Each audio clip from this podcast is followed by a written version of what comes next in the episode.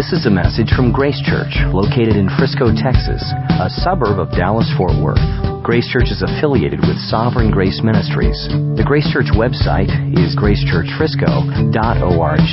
The speaker for this message is Craig Cabaniss, the senior pastor of Grace Church. If you would open up your Bibles to Ecclesiastes chapter 11, uh, this has been a quite a study for us as a church, and it's coming to an end we have uh, three more messages, including today. So we'll wrap up on uh, Labor Day weekend and um, finish up the book. Then it's been a a fascinating study. You can never tell what Ecclesiastes is going to say each week, what God's going to say through this book. And uh, today we're going to enter into the last two chapters and we're going to look at a short section today. In these last two chapters, Ecclesiastes is really telling us how to live.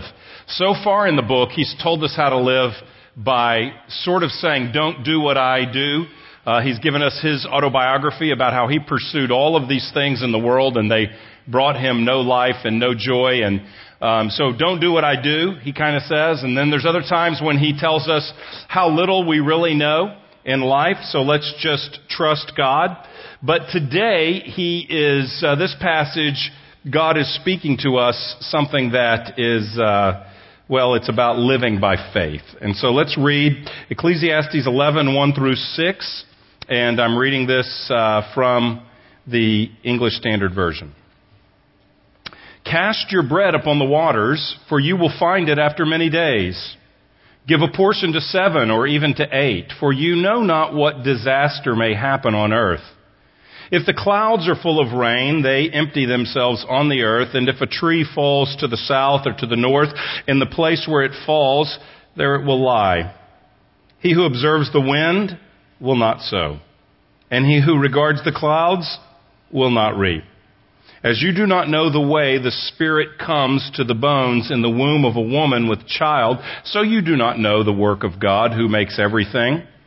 In the morning, sow your seed and at evening, withhold not your hand, for you do not know which will prosper, this or that, or whether both alike will be good. Let's pray. Before we pray, let me just say, I'll tell you what I'm going to pray, and then, then I'll pray it. Um, all of the Bible is relevant all of the time. So every verse of Scripture is always relevant to us in some way because it's always true. Uh, it's inherently true. Um, but there are certain passages that just sort of hit you at a season in your life and say, wow, that was just right for me. Maybe you're going through a difficult time and, a, and you read a passage that gives you faith that God is faithful or something like that. You probably have had that experience. Well, this is a passage that I think is relevant for us at this season of our church's life. It's a passage on faith. And so I want to talk about that today and pray that God will speak to us as a family and move us forward together in what he has to say to us, I believe, in this passage. So join me in praying accordingly. Lord, we do thank you that all of your word is always true. And we're so grateful that you're a God who reveals yourself to us. For you are glorious, you are lovely, you're gracious and merciful and holy. And how we love everything we know about you from the scripture. And we just ask that you would reveal yourself more to us even today. And I pray that this would be a word in season for Grace Church. Lord, I pray that you would stretch us. I pray that you would give us great faith in a great God. I pray that you would stir us and provoke us to attempt great things for a great God, trusting in your rule and your sovereignty. So Lord, please speak to us in all the areas of our lives today and show us the Lord Jesus Christ in his glory in this passage. And Lord, have your way speaking to us, we pray. In Jesus' name, amen. Well, the whole book of Ecclesiastes really deals with faith. A lot of it is faith in God's sovereignty. So in other words, God rules over all, God controls all, God is uh, gracious, and we are to trust Him with all the stuff that happens in our life. So that is an active faith, but it's also kind of a passive faith. It, it's, it's kind of faith that trusts God no matter what He brings into our life, whatever season we're in. That chapter 3 talks about there being different seasons of our lives. There's a time for everything. So whatever time God brings into our lives, we trust Him. The passage we just read here, if I could make this comparison, is not so much a reactive or a passive faith, faith, which is a biblical idea, but it's an active faith, which is also a biblical idea. It is well, it's almost an aggressive and at times we're going to see a risk taking type of faith. It's a passage that calls us to believe God, to take initiative, to actively trust God, to move to move and be active, and as we're moving, trust God to have His way in our lives. That's what this passage is about. And we, we get at it, Ecclesiastes gets at it in verse 1 and 2 with sort of giving us a picture. It's a mysterious picture where he says in verse 1, Cast your bread upon the waters, for you will find it after many days. Give a portion to seven or even to eight, for you know not what disaster may happen on earth. What is this about? If you have an English, uh, if an ESV, English Standard Version study Bible, um, which a lot of you have, and so I usually always read it before I preach because if I'm going to say something that it contradicts, then I'd at least like to know that people are reading and I'm teaching something they're going, wow, my study Bible says he's wrong. So I like to usually know that uh, ahead of time because a lot of you are looking on. Um, but in the study Bible, they, they say this that there's three traditional interpretations about what this means. Three traditional ones. Actually, there's a fourth. As I was studying this week, I came across an Old Testament scholar, uh, and his view of the passage was that casting bread on the water is a picture of how they brewed beer in the ancient Near East. And he actually said that the passage means that in turbulent times, Ecclesiastes is recommending the brewing, production, and consumption of beer. Uh, I don't think that's what it means. Um, Ecclesiastes has been positive uh, has a positive view, generally speaking, of wine in the book. But perhaps that scholar has been taking Ecclesiastes' advice a little too much and needs to put it down because I, I think he is not clear headed. I don't think this is about brew your own beer when life is troublesome and drink it and uh, you're all dismissed. I, I don't think that is what it is. So I'm going to take option D on the multiple choice and say I don't think that's what it is. So here's A, B, and C. A is that cast your bread on the waters is kind of a literal picture, and what it means is uh, um, international trade.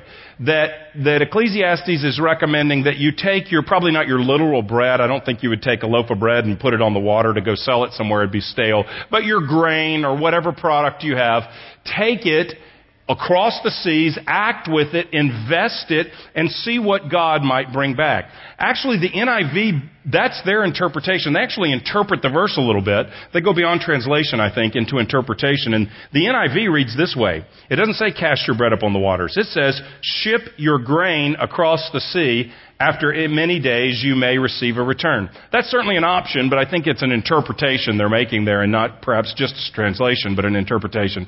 But that is one option. And certainly, um, Solomon, who writes a book, calls himself Koheleth uh, in the Hebrew. Ecclesiastes is the Greek, our transliteration of the Greek. The preacher, he calls himself. So this author, he was a king, and uh, he did trade on the seas. You can read First Kings and see that he shipped out his ships, took things to other nations, and brought stuff back. So it could mean that. It could mean, okay, what you have, your resources, literally invest them, expand, be a venture capitalist, so to speak, and see what you can invest in and what you have and see how the Lord will bring it back. In other words, a modern parable might be, or modern saying might be, proverb might be, nothing ventured, nothing gained. So some people say it means kind of nothing ventured, nothing gained. Other people say, a second option is to say, well, it has to do with spreading your resources broadly so you sort of wisely protect yourself. So in, in verse 2, um, it says, give a portion to seven or even to eight, for you do not know what disaster might happen on earth. So what he's talking about is whatever resources you have, sort of spread them out so that if something bad happens, you're protected. You might say in the investment world, diversify your portfolio. Make sure you're invested in several things, not just in the one oil well that's going to really make it, so when it doesn't make it, you're broke. But make sure that you broadly invest, and it's probably not just investment advice, but it probably means in life, don't spread yourself too thin, but make sure you're kind of broadening, um, broadening things so that you are protected in times of disaster rather than just focusing on one thing. So that's another interpretation. A third interpretation doesn't take the verb cast as central, but takes the verb in chapter 2, give as central. Give a portion to seven or even to eight. You know not what disaster may happen on earth. You know, he says, cast your bread upon the water. You'll find it after many days. So some people say it means give, invest. Take your resources and give them out broadly to seven, which is the number of completion, or beyond completion. Give above and beyond to others and uh, you'll be protected when trouble comes. Perhaps they'll take care of you when you're in need. That could be what it means. And then it says, you know, what, what happens, uh, what, what you cast out there, you'll find it after many days. So that's kind of curious. What does that mean? So people may say, well, you see it in both the Old and New Testament. For instance, Proverbs 19:17 says, "Whoever is generous to the poor lends to the Lord, and he will repay him for his deed." So giving to the poor, the Lord will repay him. Proverbs again aren't guaranteed promises, but they're to be read as general observations of life. And that's a general observation of life, that the person who cares for others, that God cares for them. Um, or Jesus in Luke 6:38 says, "Give, and it will be given to you. Good measure, pressed down, shaken together, running over, will be put into your lap. For with the measure you use, it will be measured back to you." So this view would ha- would emphasize: be a person who is generous with your resources, give of your resources, and what you'll find is someday. Um, something will come back your way. God provides for those uh, generously who are generous. So some people say it's give. Others say it's you know sort of a business picture, cast your bread upon the waters. Others say it's broadly be diversified in life. So which is it? Well, I don't think he exactly interprets it for us and tells us which it is. I think all of those have truth to them, and all those can be found elsewhere in the Bible. I just read some verses for option three. So it's a truth found elsewhere in the Bible, but I think when it's not definitely uh, interpreted for us, it's wise to sort of step back and say, okay, what's the general principle? What's the general principle found here that we might be able to sort of sink our teeth into and bring some application? And I think the general principle has to do with stewardship. So clearly, regardless of how you interpret it, there is the idea of you have something you have some resources and you should divest yourself of those resources. They might not be tangible financial resources. They could be resources of time. I don't think he's literally talking about bread here. I don't think he's literally, you know, pull up the ship and you see guys loading. Okay, there's the French. Okay, there's the sourdough. Okay, there's the whole wheat. Like literally that's what he's talking about. But bread is something that is a sustaining, you know, sort of basic necessity in life. When Jesus says pray, you know, uh, give us this day our daily bread, he's not saying, uh, you know, I just need some sliced bread. He's saying, Lord, provide my needs. So God gives us resources, our bread, and we are to in some way invest those elsewhere. It's a picture of stewardship. And so I think what's best to do is take that idea and be broad with it and apply it broadly. So in our work life, let's be those, the scripture would call us, who take the opportunities and the gifts and the relationships that we have, and let's invest them. Let's use them. Let's don't squander them, and let's see what God will do. In a marriage, let's invest ourselves. Let's sacrifice. Let's give. Let's love the, our spouse and see what God might do as we take our time and our abilities and we serve and love and cherish our spouse. So it could be that. Uh, it could be actually giving generously. Like he does use the verb give. So God has given me certain things financially. Where can I give those for kingdom business? Where can I invest in the preaching of the gospel and in ministry to others and in the care of those who have need? So that certainly could be one. How could I reach those who don't know Christ? How can I take what I have, my home, my time, my relationships, my network, where I'm located, my neighborhood, my job. How can I take whatever God's given me and then use that as a means to communicate the gospel to people that don't know Him? How can I steward what God has given to me? Maybe as a student, uh, just as a reminder here, starting back to school time, and uh, there's a sea of moans among the students in the room.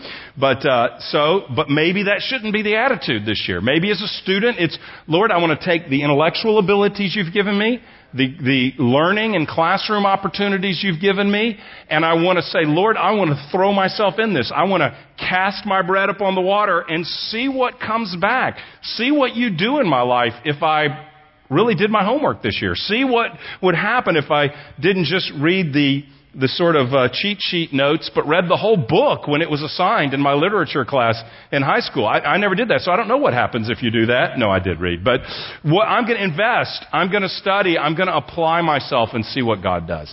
So you see, we've been given certain things. Let's use them and then let's see what God does through that. It is a call to invest, a call to give what you have and trust God with the results. It's about using our resources. It's about not sitting on our resources, but look at the verbs, casting them out.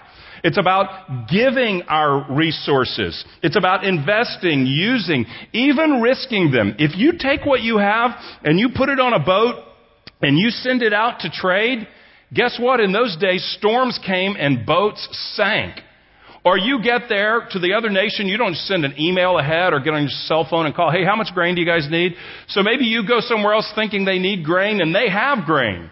And so you come back with a boatload of grain with nothing else that you needed. So there is a risk in taking your bread, the NIV, shipping your grain.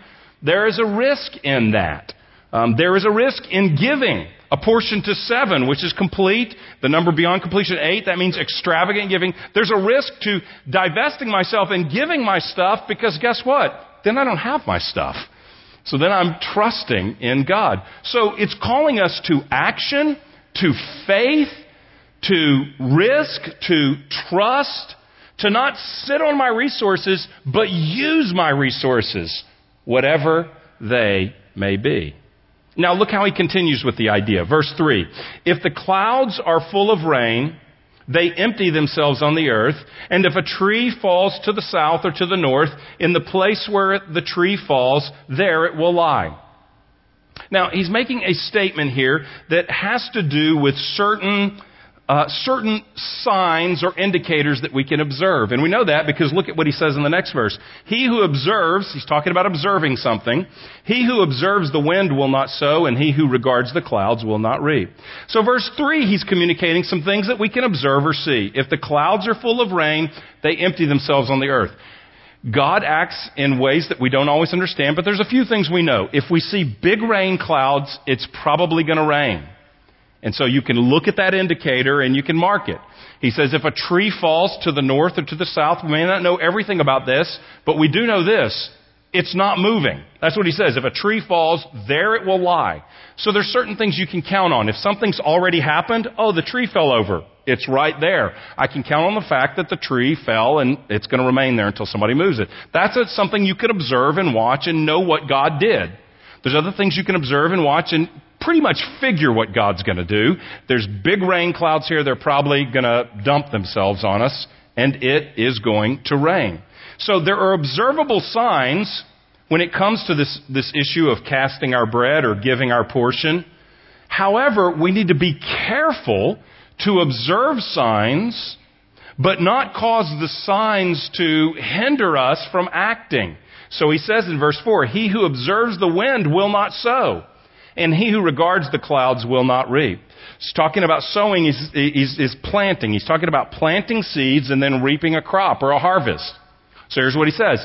The person who really looks at the wind, if they're waiting for the right moment to, to plant their seeds, they'll never plant. You don't want it to be real windy when you're planting seeds because the seeds blow about and you get an unequal, uneven distribution of seeds. So he's saying, okay, I'm waiting for the wind. If you're always just looking at the wind, testing the signs, waiting for the right moment, okay, now we're looking for zero to two miles per hour out of the east, and you're just waiting for that moment. What he's going to say is you've only got a tight window of time to plant your seed. If you're waiting for the perfect moment, it may pass you by. He says, if you're looking at the clouds to determine when do I act, he who regards the clouds will not reap. So if I don't plant, if I'm waiting, okay, when is the cloud formation just perfect? We need the perfect amount of rain, the perfect indicator, and then I'll plant. If you're just waiting for that, you will not plant. And if you do not plant, this you can know for sure, you will not harvest a crop. And so what he's saying is you need to act by faith. You need to cast your bread. But if I put my ships out to sea, I don't have that bread anymore. Or if I invest my time, it's gone. Or if I give my money to seven or to eight, I don't have it anymore. That's a risk. But if I'm looking at all the indicators, I shouldn't take a risk. Look at the clouds, look at the wind. If you don't do anything, then when everyone else is harvesting a crop, everyone who planted their, their, their seed is harvesting a crop at harvest time, you're sitting on a bag of seeds. So it's a call to do something, to act. It's a call to action. It's a call to not overanalyze. This verse right here means don't overanalyze. You've heard of the analysis paralysis. That means someone who thinks, overthinks a matter. You just look at, weigh all your options. You're the person, or we're the person, maybe I'm this person or not, I don't know, but we're the person who has the pros and cons list for everything. And then you've got footnotes on your pros and cons list with, a, with, with all the details of what could happen and you're asking a hundred people, what do they think about your pros and cons list? And you should be out in the field casting some seed, but you're analyzing and wondering. Yes, we should ask the Lord, but you've been praying about it for five years. Yes, we should fast, but you, you haven't eaten in a week and a half because you don't know. And in the meantime, you know what? The season passed. The opportunity's gone. We're past planting time. Because you were frozen. Because we don't act at the right time and we just get stuck with a bag of seeds. Do you get the drift of this passage? Cast, that's action. Give, verse 2, that's action. Um, if I could put a verb that's not in here, but the idea is don't over evaluate. Don't overanalyze. Get out there and sow some seed. This is about faith. It's about aggressive faith. And a lot of us need to hear this. Now, there's some of us that don't need to hear this. There's some of us who need to not have another harebrained idea and go act on it and get in trouble. You need to go find a wise person and get a little bit of counsel. You need to crack your Bible open and read and find out is this idea even legal? Uh, but you just need to, you know, there's some of us that are so impulsive. So if you have done a lot of impulsive things that got you into trouble. I'm not here to pour gas on your fire. There's a different verse for you. But the majority of the room, that's not the case. The majority of the room, we're a fairly conservative lot around here. I don't know if you've looked around or talked to many people, but we're not like the bleeding edge of, uh, like, you know, just crazy fire breathing folk. We're, we're a pretty conservative lot. So I think we could get pushed out a little bit on this and say, it's time to act time to act. Now look at verses 5 and 6, what he says. As you do not know the way the Spirit comes to the bones in the womb of a woman with child, so you do not know the work of God who makes everything. In the morning, sow your seed. And at evening, withhold not your hand. Keep sowing seed. For you do not know which will prosper, this or that, and, wh- and whether both alike will be good. Okay, so what's he saying there? This, verse 5 is classic Ecclesiastes. He's basically saying, we don't know very much. He's saying, you don't know the way the Spirit comes into the bones of the womb of a woman with child, so you do not know the work of God, who makes everything. He said this throughout the whole book. Look, we know very little. He's saying, take the most basic thing, like how has life come together? Uh, you, you don't even, you can't even explain that. Now we can explain the biology of that. And we know more about the biology of that than Ecclesiastes did. Scientifically, we've had a lot of development. So we know a lot more now than he did there. But we still don't know this. We know life is in the womb, but, but we don't know how, exactly how does, you know, God breathe life, spirit into a newly formed human in the womb. Life's clearly in the womb. The text says that. But we don't know. I mean, we know like Adam was made out of the dust and Eve was made out of Adam. So we get that first creation, but the one instance, there's some mystery there of how does God, we're fearfully and wonderfully made, the psalm says, but okay, how does he do all that? He's saying that's the most basic thing is life and we don't even understand all that God does there. God makes everything. We do not know the work of God, but we know that He makes everything. It's a mystery. God, the ways of God are a mystery. However, don't allow that mystery to freeze you. Get out there and sow some seed. This is amazing. He says, look, the, God's sovereignty and how He acts is a huge mystery. Verse 5. Verse 6, in the morning sow your seed. So don't allow the mystery of what God is going to do or what He's not going to do to cause you not to act. Some of us can get frozen because we don't know what the Lord might do. Guess what? He's not going to tell you what he's going to do. That's the whole thing. He says, sow your seed in the morning, sow your seed at night. You don't know where the crop's going to come up. You don't know where it's going to be prosperous. Maybe it's going to be good over here. Maybe both places it's going to be good. That's what he says in verse 6. You don't know. So don't allow the mystery of I don't know to keep me frozen in inaction. Frozen in, you know, failure to take a step forward. Get out there and sow your seed. Now, here's why I think, he doesn't say this, I'm going to speculate a little bit, but I think it's a very reasonable speculation. I think it's pretty good speculation. Okay. Here's why, that, that, no, that wasn't good. I shouldn't have said that. But here's why, and uh, I think this is in this part of the book, in chapter 11. Because for 10 chapters, this is what Ecclesiastes has said. He has warned us against self-effort. He has warned us against self-reliance. He has warned us against self-sufficiency. Here's what he said. I went out there and did everything. I had more gardens, more houses, more women, more arts, more slaves and people under my power than any of you folks, and I knew more. I was wiser than any of you. If we took everyone's accomplishments in the room and stacked them all together, they would pale. They would not compare to Solomon's. If we took all of our houses and all of our gross income together, it would not compare to Solomon's. He accomplished a tremendous amount, and yet he says, with all my ambition and all my accomplishments, it was a vapor. Okay, that's one thing he says. Second thing he says is God's in control. And actually the world is crazy sometimes because righteous people, it looks like they're punished for their righteousness. And wicked people, it looks like they prosper for their wickedness. God's gonna do what God's gonna do. That's what he says. So if you read that for 10 chapters, you know what a very natural conclusion is? If I go out and accomplish a bunch, I'm not going to be happy about it. God's going to do what God's going to do. And so I just freeze up and do nothing. And that's why in chapter 11 he says, cast your bread. Yes, God is sovereign.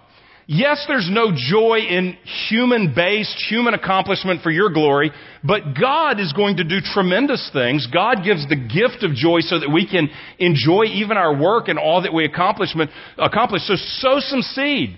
Cast your bread. Get active. Do something. Solomon is not a hyper Calvinist. Solomon is saying, don't be a hyper Calvinist. What's a hyper Calvinist? That's a person who says, well, God's going to do what he's going to do, so it doesn't matter what I do. If God is going to act as he wants, then my actions make no difference. Solomon says no for 10 chapters. More importantly, God says no. For 10 chapters, he says God is sovereign. He rules. He does what he wants. So get busy. That's what he says. You, the fact that God is sovereign doesn't mean I should do nothing. It means I should sow seed. Well, God's going to save who He's going to, who He wants to save. So get out there and witness, is what He says. God is going to do what He's going to do. So why pray? No, pray. Invest. Cast your seed. That, the, the sovereignty of God does not cause us to be inactive. It is to spur on our activity because you don't know where He's going to act. You sow the seed and you don't know what He's going to bring up. That's verse 6.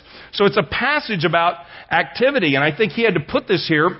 God puts this here so that it gives us sort of a balanced view of God's sovereignty and human responsibility. And if we can just be frank here, if we believe in God's sovereignty, which I do, and believe it like the Bible teaches it, and, and I, I, hold to what might be called the reformed view of understanding of the scripture. If you don't know what that is, that's okay. It just means that God's really in control, basically, is what I mean by that. Let's just acknowledge that anybody who believes that, like I do, there is a temptation to inactivity at points. There shouldn't be. It's not in the Bible. I'm not saying the Bible is that way, but I'm saying we can say, oh, well, does really matter what I do? And we might not even think it that clearly, but we can just see there's inertia in our life because we're not thinking, God calls me to cast my bread upon the water, to invest, to give, to act, to sow seed, morning and night sowing seed. And so we want to be careful that we don't take a truth of God and believe it in an imbalanced way. God's going to do what He wants to do, so it doesn't matter what I do. On the other hand, we don't want to be over here and say, well, God's limited by what I do, so I better help God out. If I don't get out here and do this, that, and the other, then it's going to limit what God can do. Well, no, that's, that's, that's too much emphasis on human responsibility. The goal is God is sovereign, so get busy. That's what this passage, that's what this book teaches us. Get busy. Now, when we say that, are we talking about our work and, and minimizing the work of Christ? Absolutely not. Absolutely not. Jesus comes, he lives a perfect life, he dies for sinners, he's buried, he's raised on the third day, he ascends to the right hand of the Father. And those of us who put our faith in Jesus and believe that he died for our sins, we have our sins forgiven. And we receive a new life. And now that we have a new life, we're to live that life for the glory of our Lord, Jesus Christ. And so we want to live a life, we're not living a life of obedience so that He accepts us. He already accepts us. God the Father already accepts us because we're in Christ. We're connected to Him if we believe in Him. So God's already accepted us. We're not getting, we're not doing works so that He'll welcome us. He's already welcomed us. He already loved us. He already accepted us. And so now we want to live for Him and please Him. So we want to act in a way, obeying His Scripture and seeing what He will do what He will produce, what He will do in us and through us. So it's in light of the work of Christ, because we want to bring Him great glory, that we use our resources. We don't use our resources to please Him as if to win His favor. We use our resources because He showered us with favor and given us a ton of resources. So we use them for His glory. Okay, I want to make two applications for us here. One is for all of us. This is a church wide little word to us as a church. And then secondly, I want to make an application for you personally. Did he mean me? Yeah, I meant you. For you personally. So this first one's corporate and then individual. I want to talk a minute about our church and our history. I've been thinking a lot about our church. And we have as pastors, we're coming up on our seventh anniversary, which is kind of an exciting time for us. And uh, as I've been thinking about our church, I thought our church was birthed with this mindset. And maybe you're new here and don't know the history of the church. But our church was birthed with Ecclesiastes 11:1 through 6 mindset. A cast your seed, take a risk. That, that is, that was in the original DNA of our church plant. Here's what happened. When this church began, and I'm going to talk about the church planting team. I'm not going to talk about myself. I'm going to pull myself out of it and talk about the church planting team and honor them for the risks they took because they took more risks than I did. So this isn't, I'm not patting myself on the back here. I'm, I just want to thank God for the team that helped plant this church. We had 15 plus, I don't remember the exact number, but more than 15, a few more maybe, uh, households of people that relocated from other parts of the country and moved here to start a church. So they left their extended family, Many of them said goodbye to grandma, packed up the grandkids, got in the car, and drove. They said goodbye to their jobs. Some people moved here and didn't have a job. They weren't on the staff of the church. I was. That's why they took more risks than I did. So they came and they, they, they, weren't, they found jobs. They found homes. It was, cra- it was crazy. Crazy that folks would step out and feel called by God to do something like that. So these are folks who weren't like sitting on their bag of seed. These are folks who said, I'm going to cast, I'm going to invest. Whatever I got, I'm going to take my resources and I'm just going to invest them out there, risk them for God. The church is not a sure thing. It's not an established church. There's no building. There's no history. We didn't, when most people moved here, we didn't even have a meeting place. We didn't even have a lease on a meeting place yet. So there's no guarantees here. And uh, people are, are just going for it. And I remember those early days that I'm sure I have a romantic notion. I'm sure I've forgotten some of the problems and they were there and I maybe just kind of forgotten about them. But there was a lot of joy in that season because when you do something that crazy, when you relocate to help a church get started and you're casting your seed, you're just on board. You're invested. You're all in. It wasn't like, hey, we kind of need somebody to stack some chairs. Oh man, really? I mean, these people moved across the country I mean, when it came Wednesday night for small group, nobody's saying, oh, wow, Wednesday night small group? I got to walk my fish tonight. I got to do my hair. I, th- you know, I got to do my nails. They're saying, I'm there and probably early. I moved across the country. I could have watched TV at my old house. I don't want to sit and watch TV. I'm coming to the small group. We're having an outreach. I'm there. That's why I came. And I just remember days where we were always inviting people, always inviting people. We're at the restaurant. We're always inviting the person. We're meeting our neighbors. Hey, those were the prayer reports. I met my new neighbors. I'm reaching out to them. I'm serving them. I shared the gospel. I invited them to church. I'm babysitting their kids. I got a new job. I'm meeting my coworkers. And, and life was ablaze with opportunity. Everybody's walking around with a bag of seed and just scattering it. New job. I'm scattering some seed. New neighborhood. I'm scattering some seed inviting some people, coming to church. There was this sense of just sort of scattering seed to see what God might do. And there's this exciting thing that the ships went out, and so now the grain's gone, and we're just waiting to see what God will bring back. So that's what we're doing, scattering seed and seeing what God would do. And I'm very grateful for those folks. I mean, we're all here today, um, humanly speaking, because of their investment. A lot of them are still here, some have moved on. But regardless, we're deeply grateful for their investment and the fact that they had a faith to cast their bread upon the water because we're here benefiting from what they did today. But here's what can happen in an individual life. This is what can happen in every church plant. I don't think our church plant was unusual. I think every church plant starts with tons of faith. Um, or it dies. If it doesn't, it doesn't stick around. You don't hear about it. But here's what, here's what happened. It, it can happen to any of our lives. So you're casting a lot of seed and it's just very, very exciting. And then all of a sudden a crop starts to come. And you start to go harvest the crop and bring it in and take care of it and, you know, work it, whatever you're doing with your crop, preparing it. And then all of a sudden, maybe you're not casting as much seed. You're kind of like holding your bag of seed and occasionally sort of tossing some out. I mean, there's occasionally the job you get in your new job, you get in your new neighborhood, uh, you meet the people around you and find out, you know what, they're sinners just like where I came from.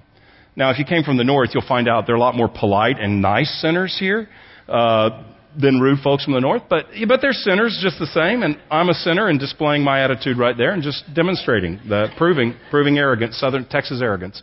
But um, so you find out, yeah, people here are sinners too. And yeah, this is really exciting, but we got some new people coming and the church is getting some traction and you know, it's not that radically different from any other church I've been in and it's all of a sudden I'm just tossing a little bit of seed. And then life gets busy. Man, the kids are, lots going on with the kids and lots going on. Man, my work. I didn't know when I got this job it was going to be this busy. I was going to have to travel and they were going to do this. And, well, I didn't know, I didn't know I was going to get sick when I came here. We had a lot of health problems early on in the life of the church plant and people got sick and different things. And so then you just sort of, life's busy and you just sort of take your bag of seed and kind of roll it up and put a chip clip on the top of it and say, we'll come back and cast some seed. It's coming. Kids get a little older. I get a break. We'll cast a little more seed. And then what happens is guy, life gets going and you just, I just, we just, just sort of lose vision and maybe the bag just sort of falls over on the ground. Before you know it, you're sitting on the bag. You're just kind of sitting on the bag of seed. It's called a La-Z-Boy, and you got a plate of nachos in your lap, and you got the remote, and we're just, wow. Used to be this wasn't so interesting to me. I couldn't wait to get with the people of God. I couldn't wait to have a lost person over for dinner, but what's on tonight? I'm not bagging on TV here in and of itself as if it's the devil or something. I don't believe that. But, I, but you get what I'm saying. I, I'm saying that it's just easy to go from casting seed to sort of getting busy, and that can happen to any of us. That happens to almost every church plant.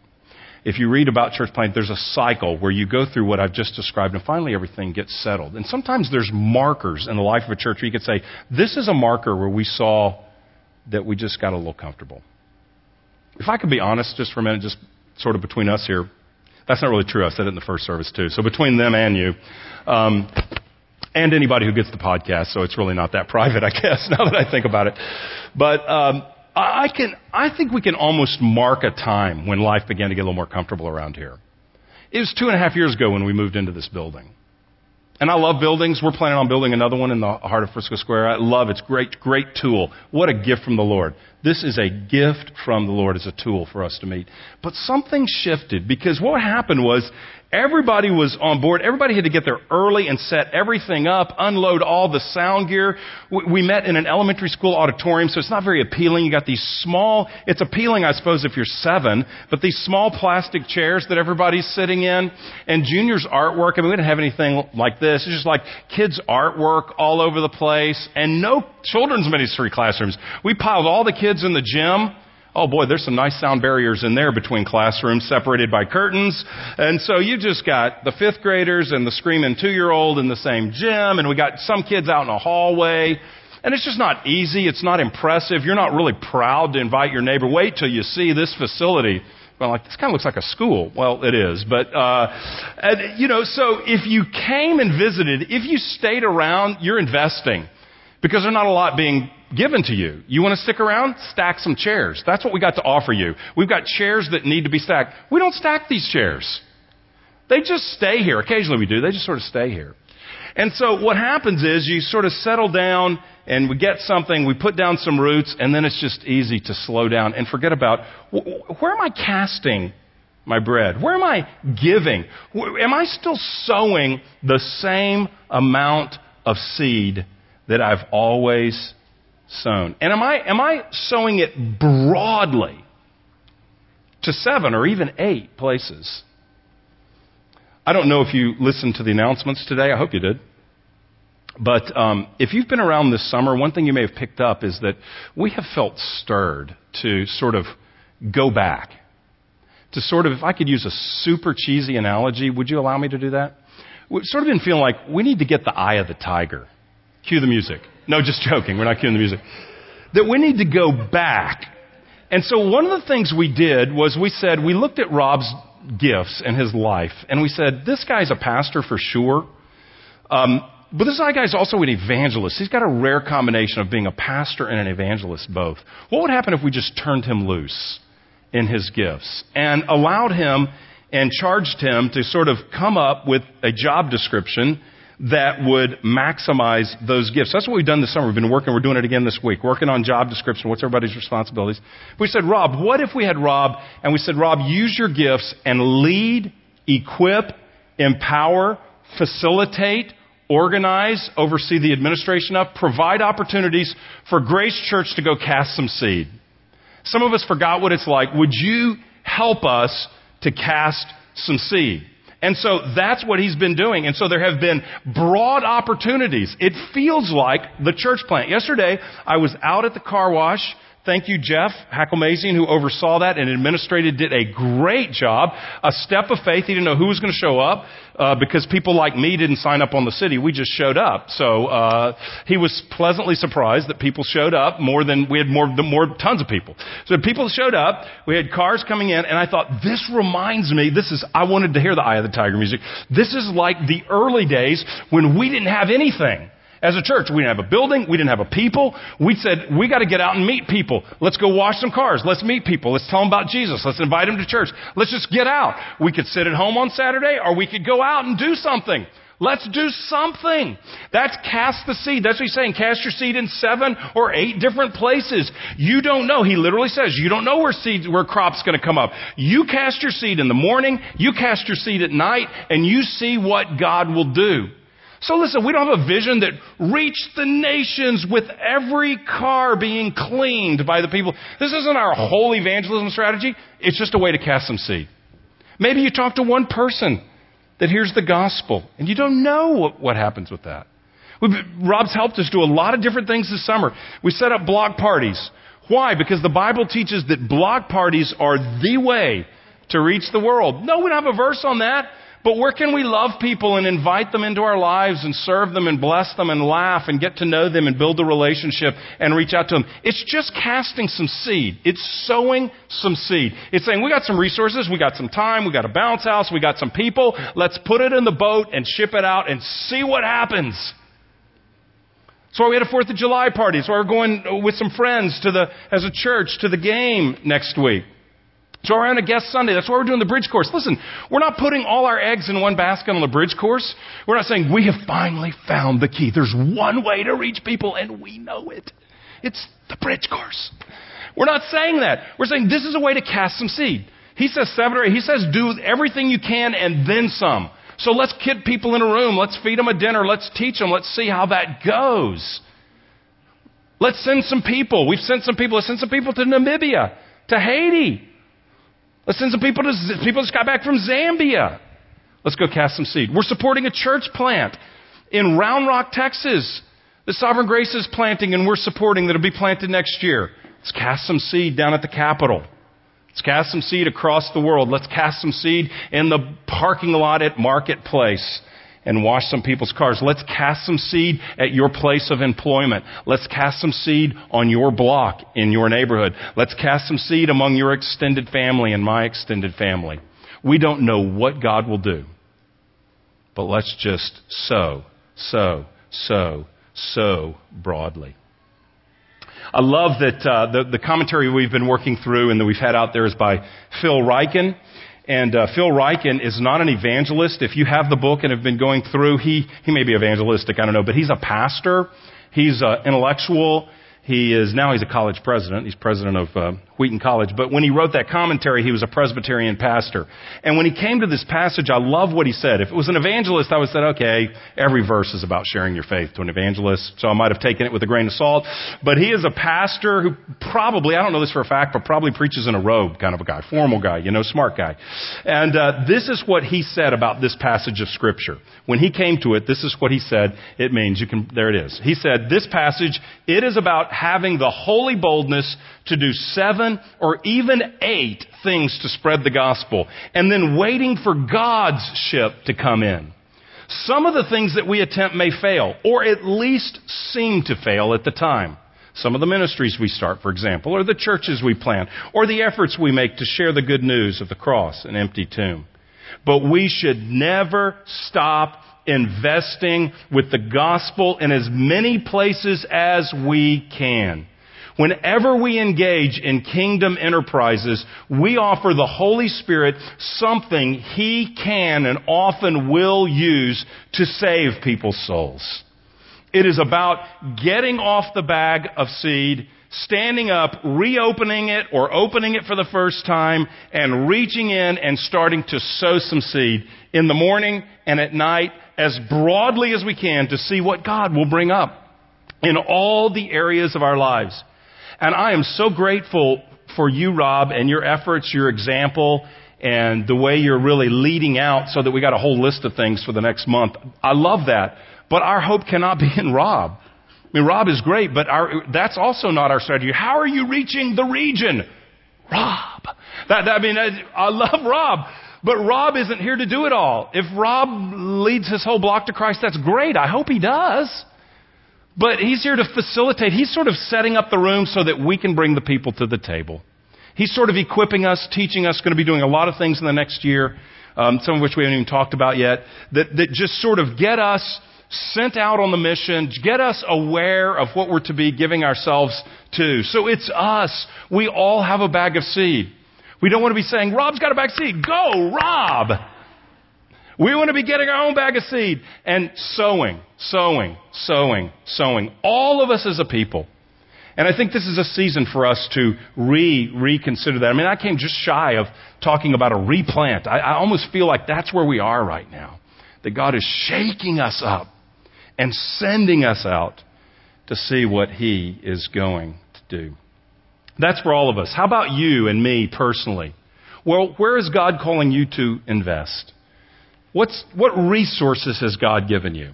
Jesus told the story, I think in, it's Luke 19, I think it's the New Testament version of this passage. And Jesus tells a story in Luke 19. He said he gave, uh, a guy went to receive a kingdom and left uh, some people behind, and he gave them 10 minas. Minas was money. It was a, like a mina was like three, three months' wages. So this guy, this king, who is Jesus in the parable, he gives 10 minas to the first guy, 5 minas to the second guy, 1 mina to the third guy.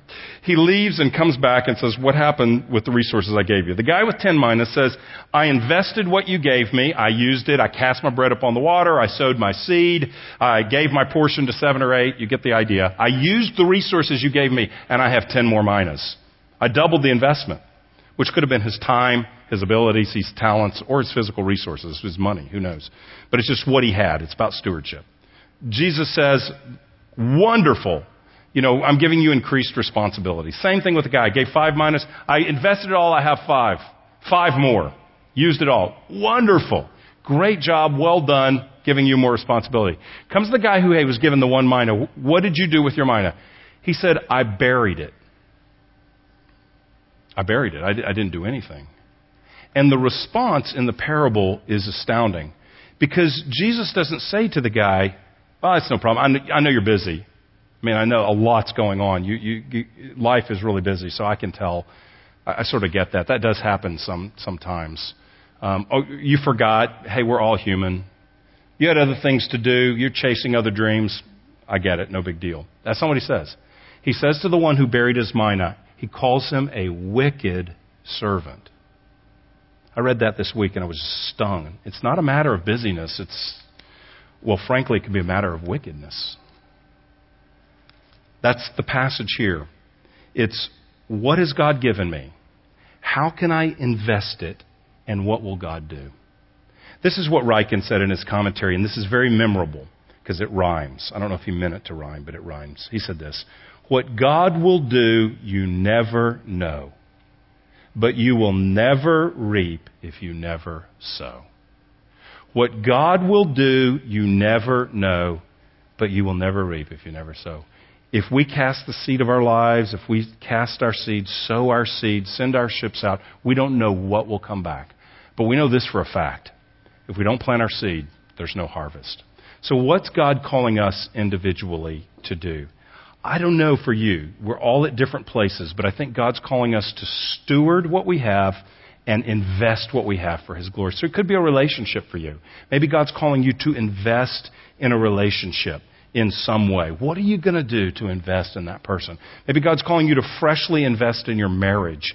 And so what God is calling you to do is focus and give of yourself and see what He will do. Maybe you're not married, but you want to be. Maybe you're a single guy in the room. And what is God calling you to do? He's calling, maybe there's a godly woman that you are interested in. You're ready and you're interested in a godly woman. You're a single guy. Maybe the word to you is go for it. Take initiative. Now, if you're 13, uh, you know, do not go tell your parents that Pastor Craig said you need a girlfriend. That's what the Bible said. I'm not saying that. If you're 13, do your homework, okay? If you're 13, do your homework. Don't worry about girls.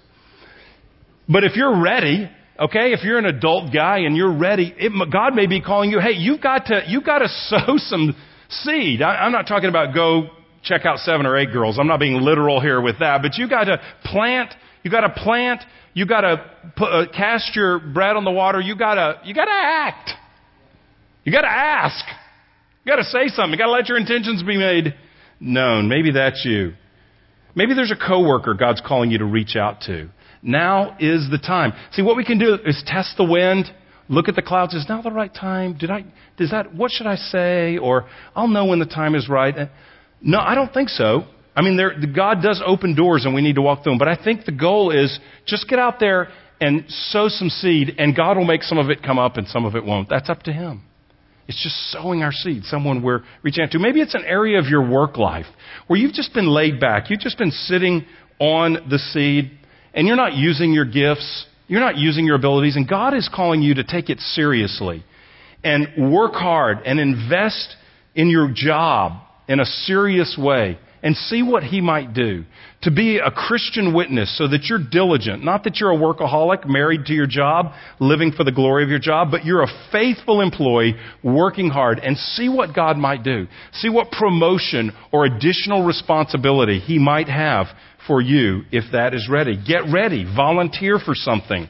Seek to, seek to, to work for the glory of God. Maybe God's calling you to use your gifts in some creative outreach. As I was preparing this, I just wondered, even if there wouldn't be some moms, that, that God is calling you to use creatively some ability or gifts you have to reach out to other, other ladies, perhaps. Now, you've got a very important responsibility. If you've got children, that is your primary responsibility. That is an important responsibility. And if your plate is full with that, then that is your place of investment. You invest in your children. You love them. You, you sow seed into their life. You cast your bread there. But I, I felt like there might be some women where there's some additional bandwidth. You've got a little bit, your shoulders, there's a little bit room, more room on your shoulders. You, you, you, you're, you're, you're up for air. You don't have to come up for air. You're up. And you could do a little bit more than what God's got you doing right now. And maybe God's calling you somehow to be creative. And how could you sow seed beyond your own home place, your own home, while primarily investing in your home? What might there be? What God will do, you never know. But you will never reap if you never sow. Cast your bread on the waters. Give a portion to seven or even to eight. Don't over evaluate. Look at the signs and then act in faith. In the morning, sow your seed, verse 6, and in the evening, withhold not your hand, for you do not know which will prosper, this or that, or whether both alike will be good. We all got a bag of seed. It's your time, it's your talents, it's your treasures, it's your gifts, it's your abilities, it's your relationships, it's your connections, it's your neighborhood, it's your job mechanic, it's the person you run into at the store, it's your family, it's your spouse, it's your children, it's your parents, it's your extended relatives. We've all got all this stuff, this big bag of opportunity. And the Lord wants us to sow seed and invest and see what You've been listening to a message from Grace Church. For more information, visit www.gracechurchfrisco.org.